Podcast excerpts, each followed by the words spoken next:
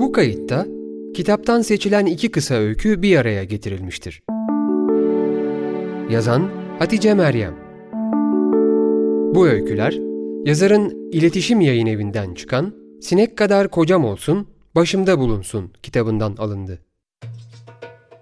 Ben bir gardiyanın karısı olsaydım eğer, Seslendiren Figen Evren özellikle kış sabahları erkenden uyanmaz, sobayı kıpkırmızı birkaç çırayla tutuşturmaz, çaydanlıkta fokurdayan suyun sesini duyar duymaz, yorganı usulca aralayarak yanağına yanağımı değdirmez, akşam oraya buraya fırlattığı çorapların tersini düzeltmez, on gündür giyilmekten sararan atletini, donunu, gömleğini, pantolonunu yıkamaz, bir sandalyenin üstüne intizam içinde hazırlamaz, annemin köyden gönderdiği yün yorganın altındaki sıcak havayı koklaya koklaya, kıçımı sağdan sola, soldan sağa devire devire, tek gözümü aralayarak e, bir yabancıymış gibi seyrederdim kocamı.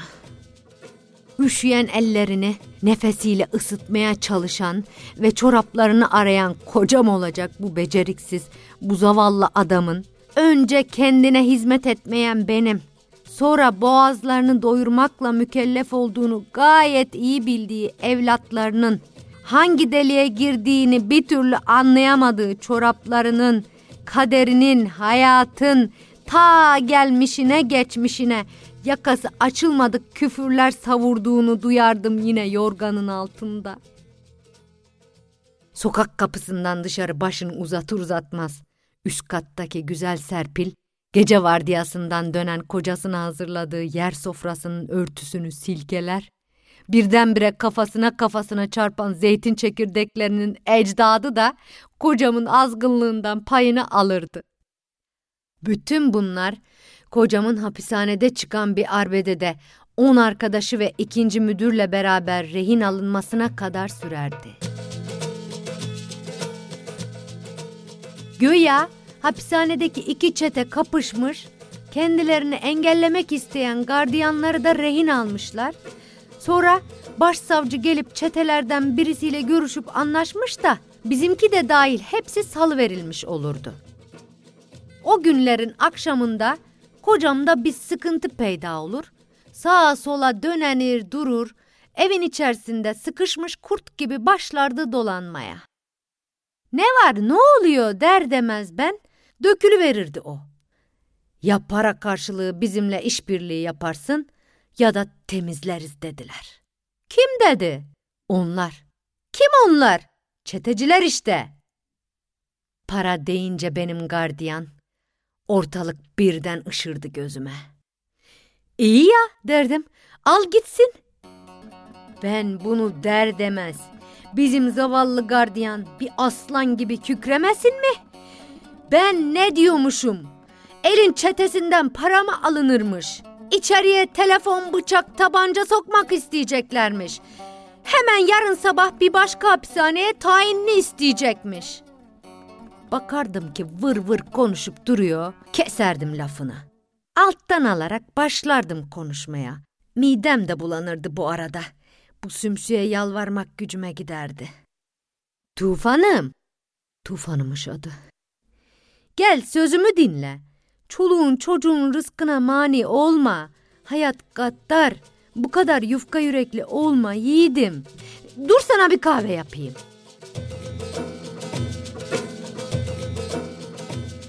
İki kaşık kahveyi cezveye koyar koymaz mutfak kapısından içeriği kolaçan ederdim ki ne göreyim. Bizim sümsük çekyatın üzerine ağ gibi kurulmuş. E ben de tuvaletteki kırık aynada saçımdan durmadan kayan naylon örtüyü çekip alır, elimi yüzümü şöyle bir toparlardım. Fincan elimde odaya girişimi gören taze gelin sanırdı beni.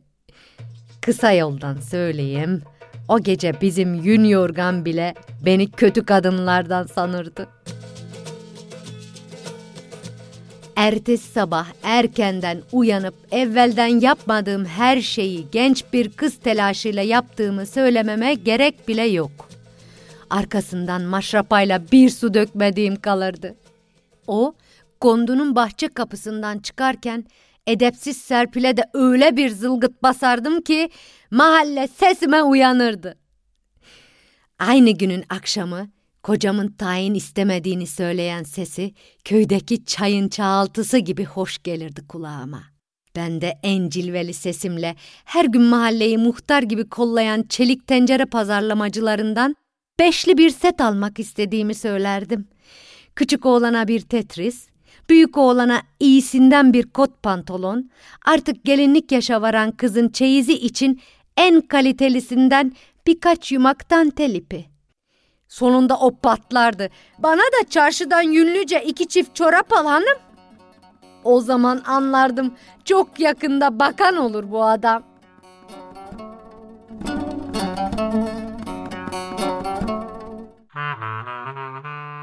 Ben bir Ayaş'ın karısı olsaydım eğer, Seslendiren Seray Gözler yağmurlu bir gecede pencerenin kenarındaki sandalyeye ilişmiş, oluklardan akan suların sesinden türlü nameler duyar ve Allah'ın belası kocamı beklerken kapı hızlı hızlı tokmaklanırdı.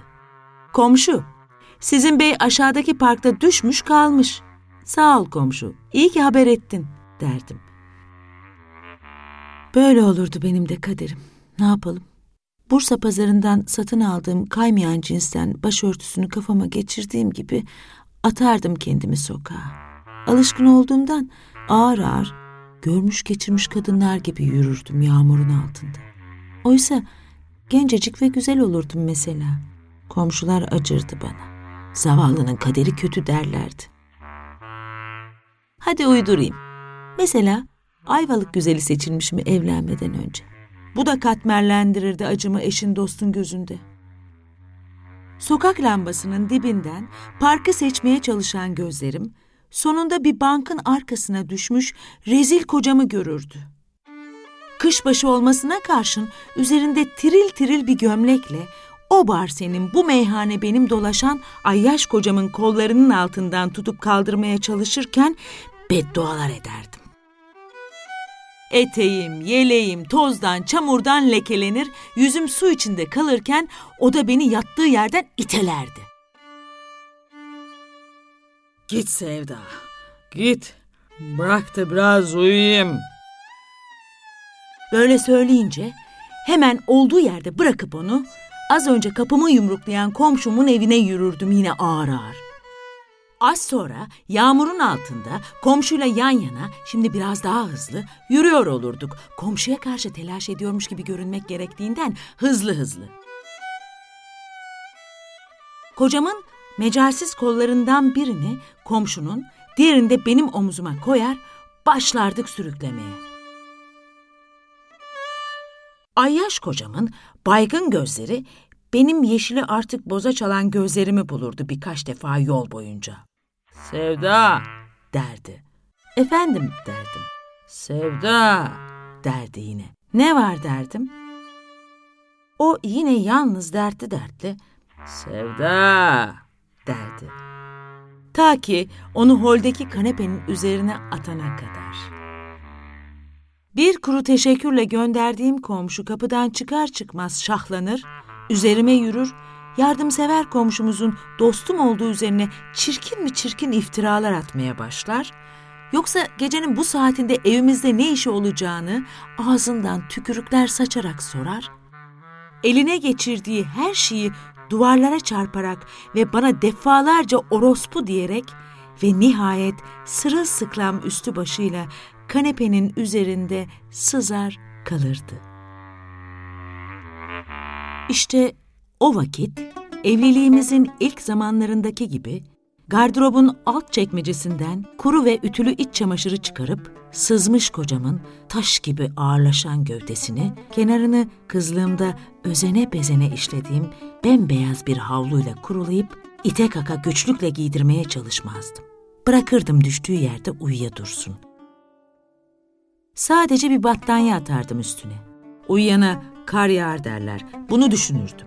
Ve tam gecenin o saatinde cam kırıklarını temizlemek için elektrikli süpürgeyi açmaya yeltenmişken karşı dairedeki Adrina Hanım açık kalmış sokak kapısından tertemiz bir koku gibi usulca süzülür gelirdi yanıma.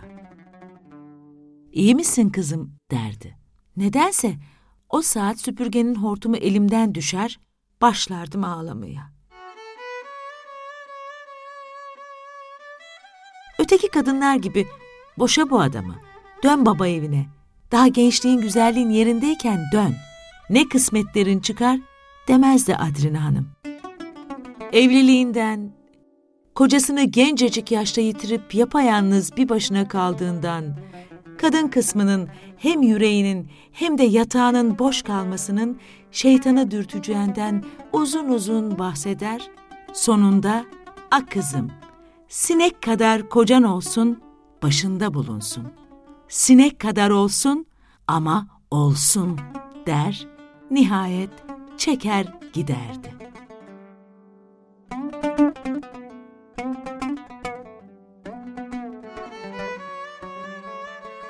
Hatice Meryem'in Ben bir gardiyanın karısı olsaydım eğer öyküsünü, Figen Evren, Ben bir Ayyaş'ın karısı olsaydım eğer öyküsünü Seray Gözler seslendirdi.